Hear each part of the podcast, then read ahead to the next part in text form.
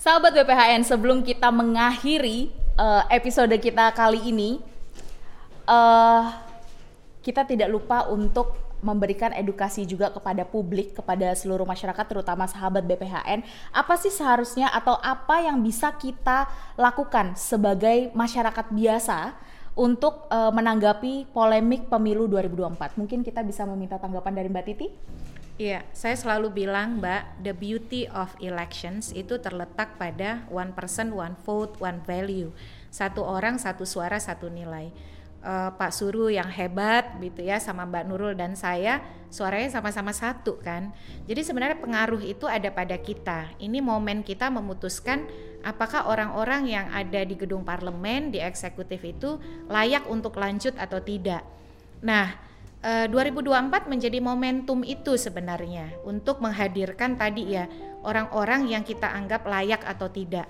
Tapi dalam banyak hal um, pemilih kita itu kurang ter, uh, terinformasi baik.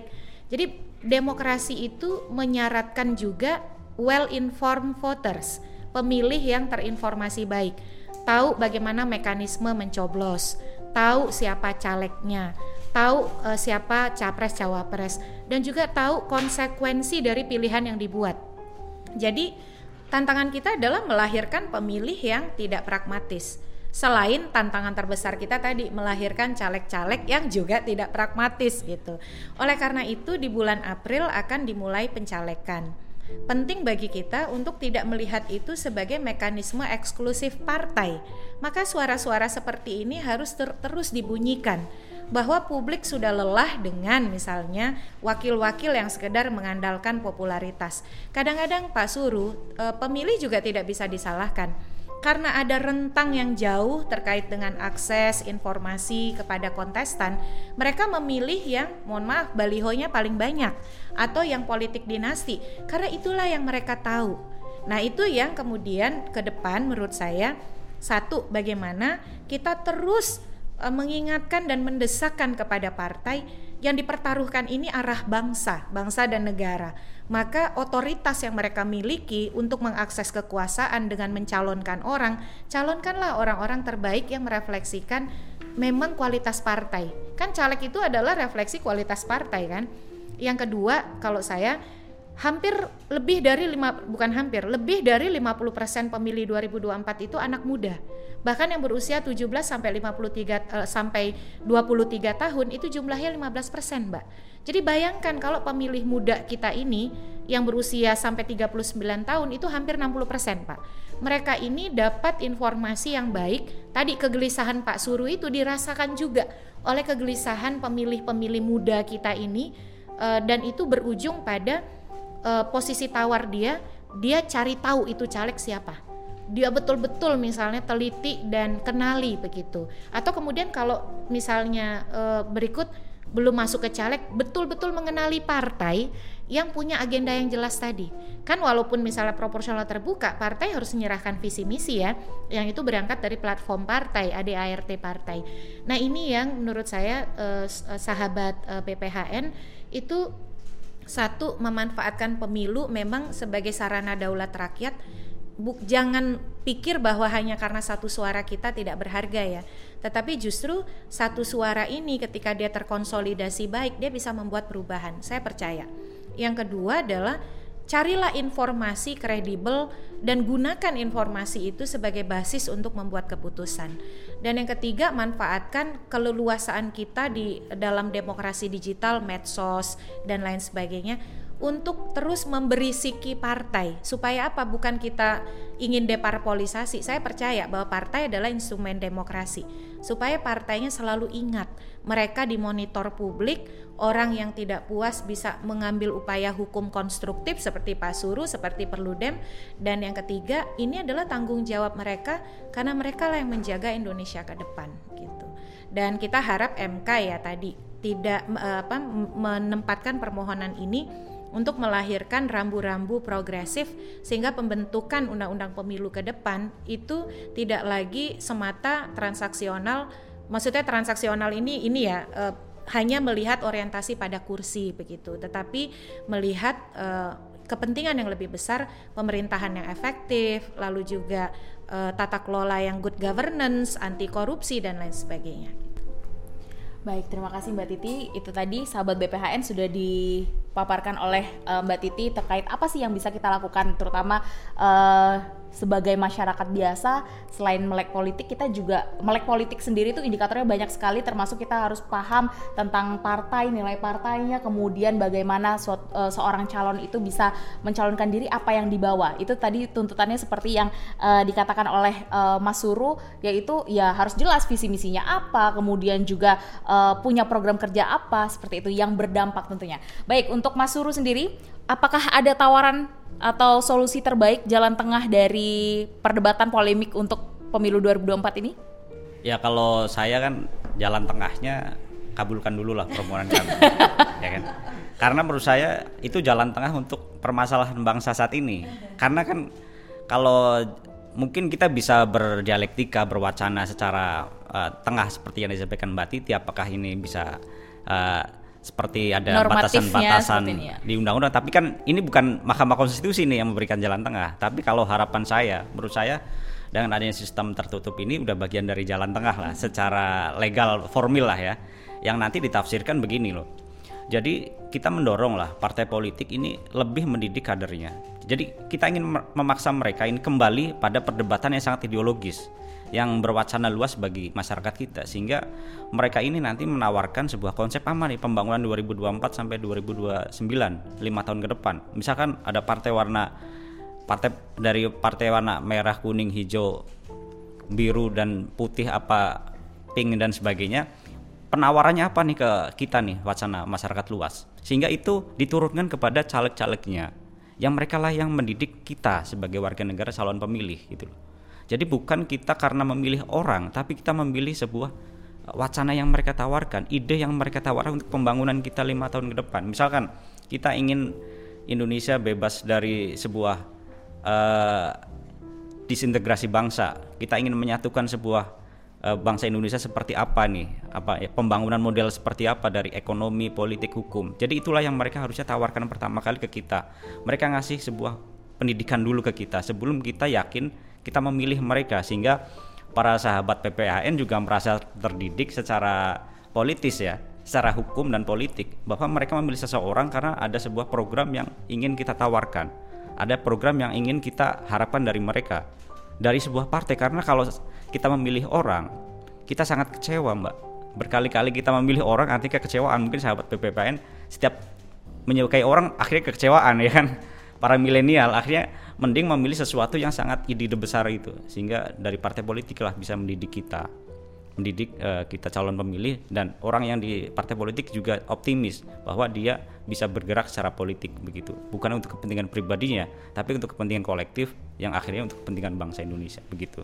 Baik terima kasih. Meskipun PR-nya adalah uh, partai juga harus memiliki suara besar. Jadi memilih kader-kadernya juga selain yang memang memiliki kapabilitas yang baik, juga memiliki suara yang terbaik juga seperti yeah, itu yeah, ya. Yeah. Jangan yang dipilih keluarga-keluarga lagi. Yeah, Betul, itu dia. Dan kita juga bagaimana cara memastikan kita bahwa uh, satu kader yang akan maju itu uh, telah melul telah lolos sensor gitu ya. Betul. Ibarat mendapatkan kaderisasi lima tahun bisa saja secara administrasi kita tidak pernah tahu ya hal-hal yang seperti itu. Jadi PR-nya sebenarnya sangat banyak uh, teknis di lapangannya secara administrasi itu juga masih uh, sangat kompleks sebenarnya untuk bisa kita kawal. Tapi sekali lagi sahabat BPHN, kita sebagai masyarakat atau sebagai publik masih tetap bisa dapat mengontrol uh, sistem pemilu ini secara bersama. Seperti itu. Baik, mungkin ada closing statement uh, dari Mas Suru? Ya. Kalau terkait pembahasan kita hari ini. Oleh statement pada Semakin hari ini. tajam. Ya, ini informasi yang menarik dari Mbak Titi juga banyak informasi yang kita terima. Ya setelah itu dari para tadi Pak, Pak Fritz dan Pak Andang menurut saya menarik juga. Jadi menguatkan wacana-wacana secara sistem pemilu ini seperti apa sih ini? Ini sangat menarik buat kita untuk kita tindak lanjut terus sehingga pemilu itu adalah bagian dari wacana luas pendidikan demokrasi yang harus kita terus menerus ikuti untuk perbaikan bangsa kita. Terima kasih. Baik, Mbak Titi silahkan untuk closing statementnya. Kalau saya sih uh, satu pemilu 2024 sesuai jadwal ya tidak ada penundaan itu penting ya karena kita sudah uh, berinvestasi banyak dan saya yakin Pak Presiden selalu mengingatkan uh, 2024 adalah agenda ketatanegaraan penting bagi kita. Nah, yang kedua adalah bagaimana kita mengawal agar juga selain sesuai jadwal luber dan jurdil ya uh, literasi kepada publik kita itu harus terus dikuatkan. Karena bagaimanapun mestinya pemilu itu selain uh, menjadi sarana pelaksanaan kedaulatan rakyat tapi outputnya mestinya juga berdampak pada kembali kepada rakyat. Itu saja harapan saya kita harus mengawal bersama. Dan BPHN ini punya ruang lebih uh, karena tadi ya Eh, evaluasi-evaluasi yang tadi kita banyak bincangkan salah satunya kan nanti akan terformulasi apakah menjadi legislasi regulasi nah dapurnya ada di sini begitu. Jadi itu harapan saya. Baik uh, Bang Fritz mungkin bisa memberikan closing statement terlebih dahulu untuk pemilu 2024 baik uh, terima kasih ya uh, kalau kita melihat ya salah satu yang saya belajar bahwa belajar bahwa kita punya ide besar dan saya sepakat dengan apa yang tadi yang sudah disampaikan oleh Mbak Titi. Kemudian tapi kita juga harus bertemu dengan tadi yang sampaikan bahwa komponen-komponen masyarakat kita juga berbeda-beda kan. Kemudian kita harus bisa melihat bahwa uh, tidak semua pengetahuan kita, pengetahuan soal politik, bagaimana cara sistem memilih, tekanan-tekanan tokoh masyarakat, tekanan-tekanan tetangga, pengetahuan mengenai siapa calon, itu sama di berbagai uh, di berbagai da di berbagai daerah. Kita punya 514 kabupaten kota, belum lagi kita harus setiap kabupaten kota punya persoalan pendidikan masing-masing, punya persoalan uh, apa tekanan-tekanan yang berbeda, konteks-konteks yang berbeda, dan saya melihat bahwa evaluasi kita dari berbagai proses pemilu selama tiga kali proses pemilu yang ada misalnya, kita akan bisa melihat apakah ide yang mau kita bangun itu apakah itu dapat diimplementasikan di tengah-tengah uh, masyarakat? Apakah misalnya kita mau berani orang orang melaporkan politik uang, misalnya yang yang men, yang melakukan adalah tetangganya, apakah atau tokoh-tokoh di di kampungnya misalnya untuk memilih A dan memilih B. Itu kan bukan sesuatu yang meskipun Bawaslu sudah bekerja, tetapi kita tahu bahwa dalam konteks di lapangan sering kali ide-ide besar tersebut sulit untuk dilakukan karena ada ide besar dan ada konteks masyarakat yang kita harus sadar kita harus terima. Jadi saya melihat di dalam proses pemilu 2024 saya melihat bahwa sistem proporsional terbuka yang sudah kita lakukan ini salah satunya punya kebaikan, tapi salah satu keburukannya yang saya lihat adalah semakin meningginya politik uang dan itu sangat tidak baik dan merusak proses demokrasi yang ada. Sedangkan kita juga harus punya pilihan bagaimana bagaimana cara untuk melakukan perubahan dalam waktu yang kurang setahun. Besok minggu depan adalah 14 Februari, kita kurang dari setahun dari proses pemilu dan apakah kita bisa melakukan revisi sesuatu yang perbaikan menuju 2024 yang kurang dari setahun. Dan bagi saya kalau dengan revisi dengan uh, yang kita lakukan ada perubahan dengan sistem tertutup, kita masih punya waktu karena mengubah mindset daripada hanya dari memilih orang langsung memilih partai karena itu akan lebih mudah proses penerapannya. Tapi kalau kita memakai sistem distrik, memakai sistem jalan tengah, ada butuh waktu untuk pelaksanaannya. Saya selalu mengingat apa yang disampaikan oleh Pak Abjono dulu bahwa setiap undang-undang itu punya derajat kesulitan masing-masing.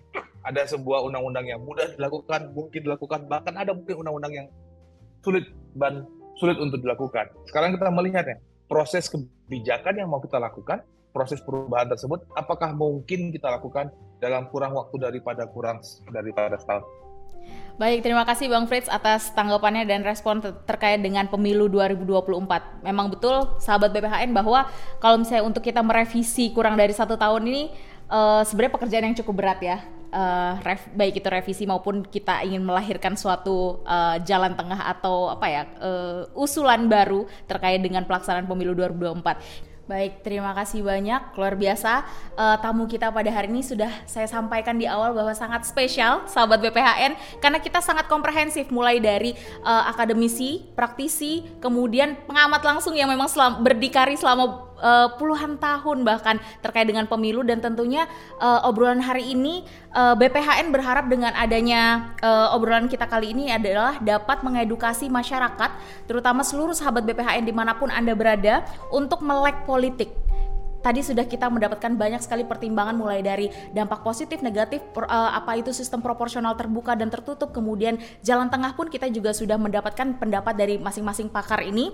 Dan juga uh, kalau dari Mas Suru sendiri yang sangat uh, tertanam adalah bagaimana kita meskipun ini mau terbuka maupun tertutup tapi yang harus diedukasi kepada seluruh masyarakat yang terpenting adalah kita tahu bahwa siapa yang akan menjadi representatif kita apa yang visi misi yang dibawakan dan juga uh, program kerja yang ditawarkan. Sebenarnya kalau di sistem dulu kita pemilu di kampus itu ya kampus itu kan seperti miniatur negara. Kita udah diajarkan dari dulu untuk kita bisa berkampanye itu gak modal suara banyak aja, tapi kita bisa sampaikan visi misi kita ke depan selama kita menjabat misalnya ini presiden BEM. Itu miniatur, tapi bagaimana negara kita yang sebesar ini justru tidak menampilkan itu bahwa kita harus jual gagasan nih, kita harus menjual ide nih untuk kita bisa memimpin atau menjadi representatif uh, bangsa itu kita harus punya apa dalam apalagi lima tahun ke depan eh lima tahun selanjutnya seperti itu. Selama satu periode harusnya kita secara anggaran ada secara kapabilitas harusnya kita ada dan di situ